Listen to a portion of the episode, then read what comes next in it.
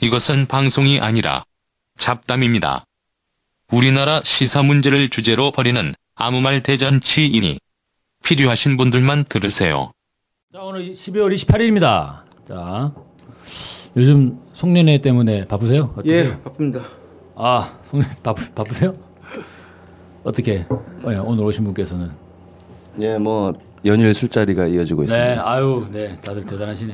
네 다들 뭐 이렇게 연말 결산 잘하시기 바라는데 지금 이 상황에서 아참 우리 지난 방송에 얘기를 좀 말씀드려야 될 것 같은데 몇 가지 좀 착오가 있어서 일단 그 비트코인 문제와 관련해서는 비트코인 시세 관련해서 좀 시청자의 제보가 있었습니다. 제보. 네. 그 비트코인 시세가 300만 원이라고 방송에서 나간 것 같아요. 아마 뭐 제정신이 아니었던 것 같습니다. 네. 근데 이제 그게 옛날 시세였고 지금은 2,100만 원 훌쩍 넘었고 지금 이제 내려가고 있죠. 계속 폭락하고 있는 상황인데 비트코인 관련 문제가 네. 그런 부분 저희가 좀 정정 말씀을 드리겠고요.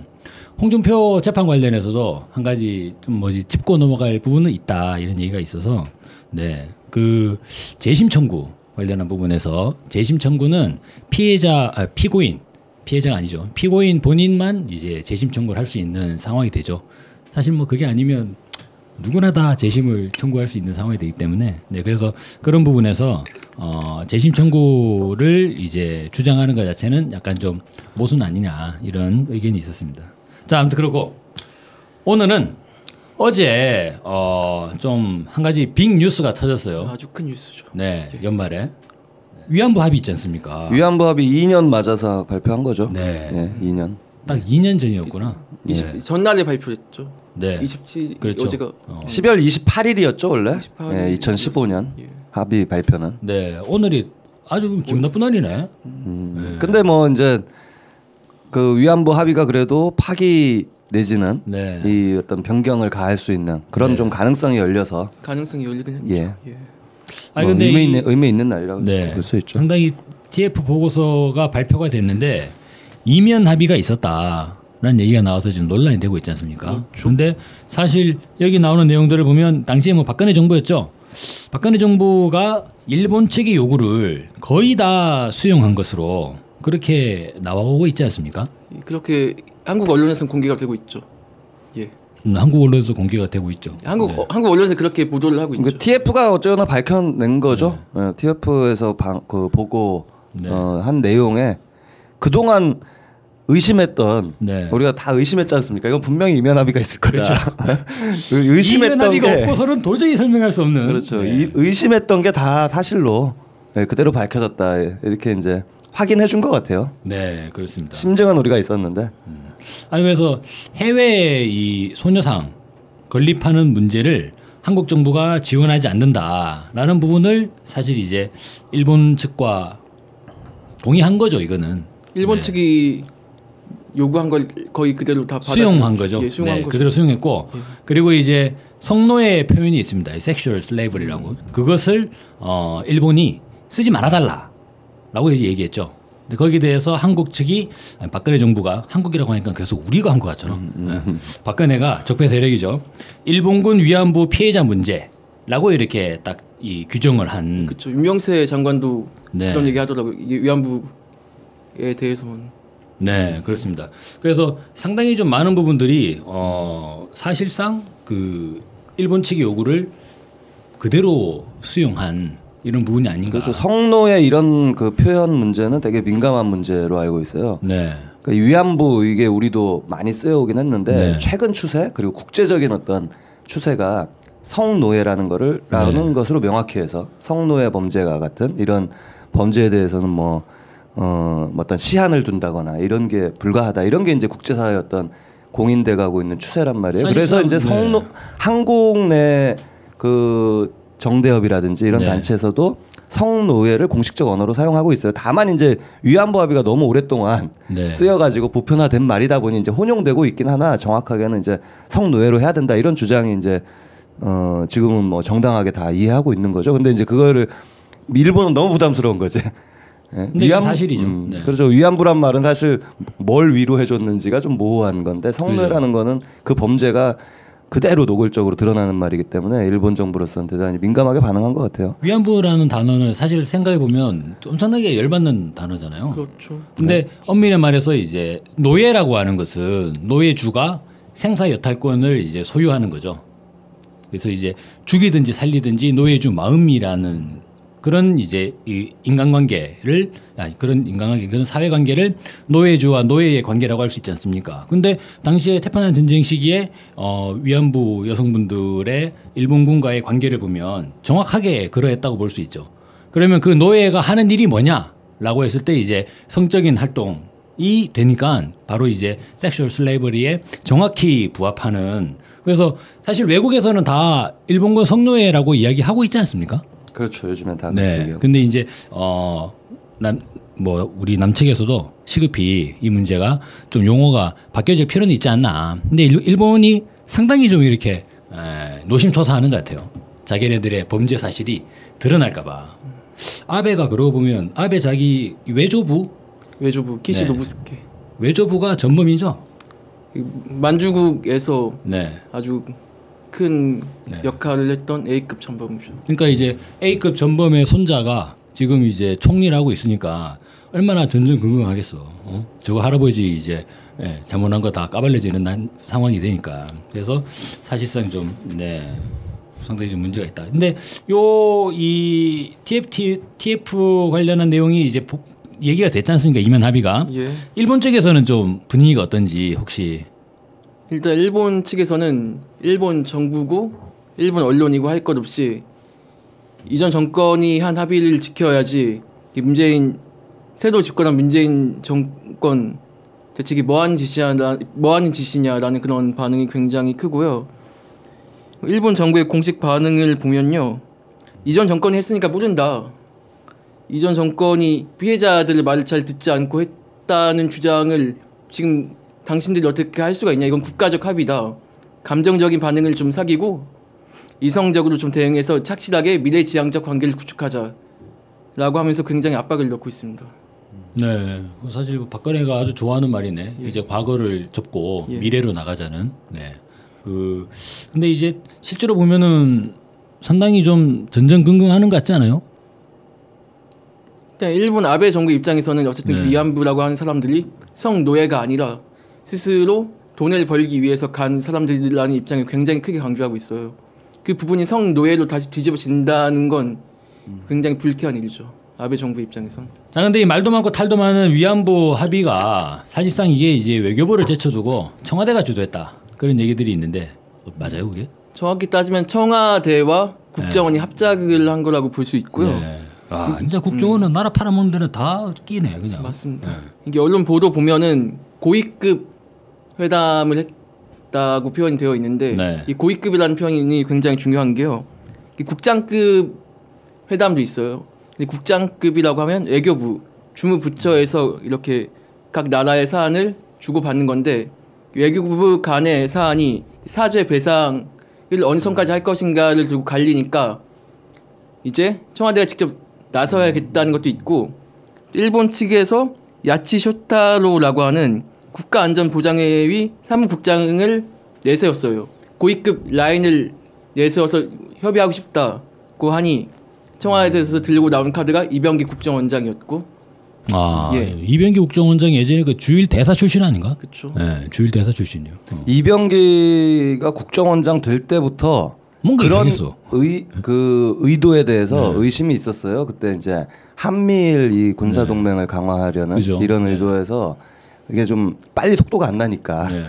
어, 일본 쪽하고 긴밀한 관계를 맺을 수 있는 그런 사람을 국정원장으로 네. 세워서 어, 어떤 한일 관계를 어, 풀어나가는 이런 걸로 쓰는 쓰려는 거 아니냐 이런 의심이 있었는데 그게 딱 맞는 거였죠. 그런 거죠. 예, 실제 나서서 했고 어, 이건 뭐 피해자들이나 위험 어, 어떤 이런 이 성노예 문제, 이 일본의 사죄배상 이 문제를 진, 어, 해결하려는 거 해결하려 하기보다는 국정원식으로 공작 정치한 거다. 저는 네. 외교 무대의 공작 정치다 이렇게 볼 수 있을 것 같습니다. 그럼 결국에 보면은 이제 박근혜가 국정원 관련 라인을 뭐 이제 일본 쪽으로 일본 통 그리고 이병기가 사실은 뭐 원래 안기부 출신의 그 멤버 아닌가요? 그러다가 갑자기 주일대사 발령난 게 저는 신기하던데. 근데 이 한일 간에 뭔가를 풀려고 했던 게 있지 않나. 네. 그게 뭐 이게 위안부 합의가 될 수도 있고 아니면 한일 간의 군사정보 보호 협정이 될 수도 있고 한일 간의 군사 문제든지 아니면 이제 과거사 문제든지 간에 뭔가 이 문제를 풀려고 했을 그럴 이제 개연성이 상당히 높죠. 그리고 여기도 그대로 나오더만 박근혜가 위안부 문제는 연내 타결하겠다는 의지가 매우 강했다고. 네. 그랬죠. 그때 굉장히 뭐 무리하게 했죠. 그리고 네. 그 바로 다음에 군사 정보 협, 어, 그 협정 네. 이것도 이제 결국은 타결이 된 거죠. 그 아, 근데- 일련의 네. 수순이었죠. 뭐. 위안부 합의를 연내 타결하라고 한 거는 그거 오바마의 요구가 강했던 거 아닌가? 미국이 실제로 이번 그, 그 한일 위안부 합의에 네. 개입하고 관여했다는 거는 이번 TF에서도 그죠. 예 드러낸 거예요. 네. 미국이 관 어, 표현은 제가 정확히 기억은 안 나는데 뭐이 미국이 지대한 관심을 갖고 있었고 네. 예, 이걸 개입을 했다 이런 걸 이제 인정을 하는 그런 보고를 낸 거고 뭐 미국이 압박을 한 거죠 사실. 음, 그래서 예전에 뭐 웬디 셔먼인가 걔가 4월 예, 2016년 4월 달에 거의 시한까지 설정을 했거든. 올해 안에 해결해야 된다고. 예, 예. 음. 그러니까 딱 2016년 연말에 12월 28일 15년. 아 2015년이나요? 예. 2015년 연말이죠. 음. 네. 2015년 4월 아 그렇구나. 지금 2017년이니까. 2015년 4월부터 12월 28일까지 진행이 된 거니까. 네네 네 맞아요. 어. 그러니까 그때 바로 2015년 28일에 아, 연말에 빡 이렇게 합의를 하는. 그러면 야 미국이 제시하는 데드라인을 칼같이 지키는. 그리고 이게 보도가 또 나온 걸 보면은 이병기 네. 국정원장이 주도한 그 합의 안에 네. 이 12월 1일 되기 몇 달 전에 이미 음. 그 내용이 고스란히 적혀 있었다는 거예요. 이미 결정된 내용을 뜸 들이다가 발표했다는 얘기예요. 음, 아니면 이렇게도 볼 수 있나? 이를테면 외교부 시켜가지고 야 빨리 좀 추진하라고 지금 이제 워싱턴에서 지금 상당히 분위기 안 좋다 했는데 외교, 외교부가 일을 못하는 거야. 어. 그래서 막 피해자 보상 뭐 얘기하고 있고 막 이상한 소리 하고 있고 이래가지고 청와대는 갑자기 기분 나빠 야 뒤로 빠져 네, 이씨. 그렇게 볼 수도 있, 어, 있네요. 국정원 들어가. 음. 이래가지고 국정원이 일사천리로. 그랬을 가능성도 있겠네. 그런 그런 거죠. 뭐 가능성이 아니라 뭐 예, 그렇게 한 거죠. 뭐 밀어붙인 거죠 그냥. 네, 맞아요. 그냥 이제 일각에는 이런 이미지가 있잖아요. 박근혜가 그래도 일본에 대해서는 뭔가 한다까리 하려고 해가지고 꼬장꼬장 해가지고 그런 이미지를 이제 대중적인 그런 좀 인상이 있지 않습니까? 어, 아버지가 친일 펀드? 아니 그 박근혜 재임 기간에. 예. 그래서 이제 과거사 문제를 얘기하면서 물론 이 위안부 합의를 어 졸속으로 이제 타, 타결을 지으면서 완전히 다 뒤집어 두- 두드려 맞긴 했습니다만 그 사실상 그 당시에 있었던 박근혜에 대한 그런 이미지 그런 이미지가 없었나? 나는 그런 이미지가 있었다고 생각했는데 어떻게 그- 보세요? 음. 아 있었죠. 그리고 네, 아니 그러니까 이 박근혜가 임기 초기부터 한 중반까지는 그 한중 관계, 네. 중국과의 관계 엄청 매달렸어요. 그죠 그죠. 예, 그래서 이제 어 한, 한국과 중국이 오히려 그 일본에 대해서 네. 공동으로 좀 맞서는 약간 이런 뭐- 형국이 연출되기도 했고 일본과 관계를 개선하라는 미국의 압박에도 불구하고 네. 그것이 대중관계에 안 좋은 영향을 미칠까봐 전전 근거. 이건 분명히 사실이었던 겁니다. 근데 어느 시, 그 어느 시점에 그 이제 어 대중관계에서 어 깨지고 네. 그리고 사드 배치하기로 하고 미국에게 급속도로 끌려가고 네. 그러면서 이제 미국이 하라는 대로 다 한 거죠 뭐. 그 한일 위안부 합의도 네, 결국에는 그런 맥락에서 어, 이해할 수 있는 것 같고 지금 저는 이제 문재인 정부에서 어제 그런 어, 어, TF 보고 내용이 나온 걸 봤을 때 최근에 문재인 대통령이 그 방중했던 거 네. 예, 이런 배경도 뭔가 연관성은 있다 이렇게 보입니다. 아 어떤 어, 그동안 이제 한미일 군사 동맹으로 가는 거 아니냐 문재인 정부도 이런 의혹이 많았어요. 그죠. 사람들이 문재인 정부가 다 뭐 뭐잘뭐 많이 잘 하지 않습니까? 네. 지지도 많이 받고. 근데 이제 뭔가 이 외교 안보 문제에 대해서는 너무 이 할 소리도 못 하고 미국에게 끌려가는 거 아니냐. 이런 비판들에 직면해 있었거든 네. 문재인 정부가. 되게 좀 놀라웠죠. 왜냐면은 북한 핵 문제가 다급한데 왜 한일 관계를 복원하는 거냐. 상당히 좀 약간 의아하잖아요. 예. 예전에 이제 문재인 정부 한일 관계 그러니까 임시적으로 복원하게 된 거죠. 원래는 위안부 관련해 가지고 이제 대한민국 국민들의 감정 정서가 있으니까 이거는 재고해야 된다라고 얘기를 했던 건데 사실 이제 그런 식으로 완전히 엎어버리니까 국민들은 야 저거 박근혜보다 더한 거 아니야? 이런 사실 이 생각도 좀 있었던 거죠. 그러니까 뭐 복원을 했다기보다는 이- 이미 박근혜 정부 하에서 그렇게 만들어 놓은 거고 한일 음. 네. 관계를 그 정, 군사 정보 보호 협정 그리고 네. 그보다 이제 좀 더 나갈 수 있는 어, 군사 동맹으로까지 나갈 수 있는 거를 박근혜가 길을 닦아놨던 거였고 네. 문재인 정부는 현재까지는 그 길에서 벗어나지 않고 그냥 아, 걸어온 네. 거였죠. 네. 뭘, 뭘 새롭게 복원했다라고 보기엔 좀 어려운 지나친 것 같고. 근데 이제 과연 이렇게 계속 갈 거냐 하는 문제에 직면한 거죠. 그리고 국민들 정서가 일본하고 무슨 어? 위안부 합의도 이렇게 엉망으로 해놓고 그리고 박근혜의 대표적 적폐 가운데 하나 아닙니까 위안부 합의가 네. 어, 반드시 바로잡아야 될 문제로 국민들 여론도 그렇게 어, 요구도 높았던 거고 그, 그 지점에서 문재인 정부도 제가 보기에는 일정하게 어, 좀 새롭게 방향을 잡은 거 아닌가 일단 이런 기대는 됩니다 물론 이게 이제 보고가 어제 됐고 문재인 정부가 그에 따라서 정책 입장을 어떻게 낼지는 네. 아직은 좀 더 지켜봐야 될 것 같아요 되게 애매하게 말을 했잖아요. 그렇죠. 그리고 이제 일본 정부도 지금 어, 한국 정부가 이제 어떻게 나올지 보- 두고 보겠다. 예. 어, 한국 정부가 만약 이 합의를 건드리면 네. 뭐 한일 관계는 어, 관리가 불가능한 이런 상태로 갈 거다. 뭐 이렇게 이제 협박을 하고 있는 건데 음. 이제 좀 더 지켜는 봐야겠으나 아, 그래도 일본이 문재인의 심리 상태를 아주 잘 알고 있네. 네. 일본은요 문재인 대통령 당선 된 날부터 굉장히 경계를 하고 있었어요. 음 그렇죠 이게 더 뒤집어질까봐 그랬죠. 위안부 합의에 대해서 어떻게 생각하냐는 질문이 계속 이어졌단 말이에요. 네. 거기서 미래 미래 지향적인 관계를 이어갈 것을 기대한다. 음. 표현을 굉장히 강하게 했죠. 근데 문재인 정부도 사실 최근까지도 이 위안부 합의 이 문제는 좀 보류해 놓거나 뒤로 밀어 놓거나 네. 이런 그 뉘앙스를 보였거든요. 왜냐하면은 그랬죠. 어쨌거나 북핵 뭐 이거 해결하려면은 한미일 동맹 이거 빈틈 없어야 된다 이제 이런 거여가지고 그랬는데 사실 TF 발표 내용이 기대보다는 네. 그런 그동안 해왔던 맥락에서 예상보다는 어 좀 더 그래도 깔 걸 다 까놓고 예 진실을 좀 드러내려고 하는 네. 이런 좀 노력의 일단이 보이는 것 같아요. 그리고 여기에는 문재인 정부도 지금 한 이 어떤 아- 어, 어, 핵 문제를 둘러싼 한반도의 위기 상황에서 그냥 이 한미일 대 어떤 북중로의 대결로 가는 이런 것을 어, 그대로 갈 수는 없는 거 아니냐 이런 저는 어, 고민이 있을 수 있는 것 같아요. 그래서 한 최근에 이제 제가 그래서 아까 말한 어, 방중 이후에 네. 이 한일 간의 합의를 좀 깰 수 있는 이런 어, 제스처가 나온 거 네. 예, 이런 것도 유무, 어, 좀 주목해서 봐야 될 일인 것 같고 그렇습니다.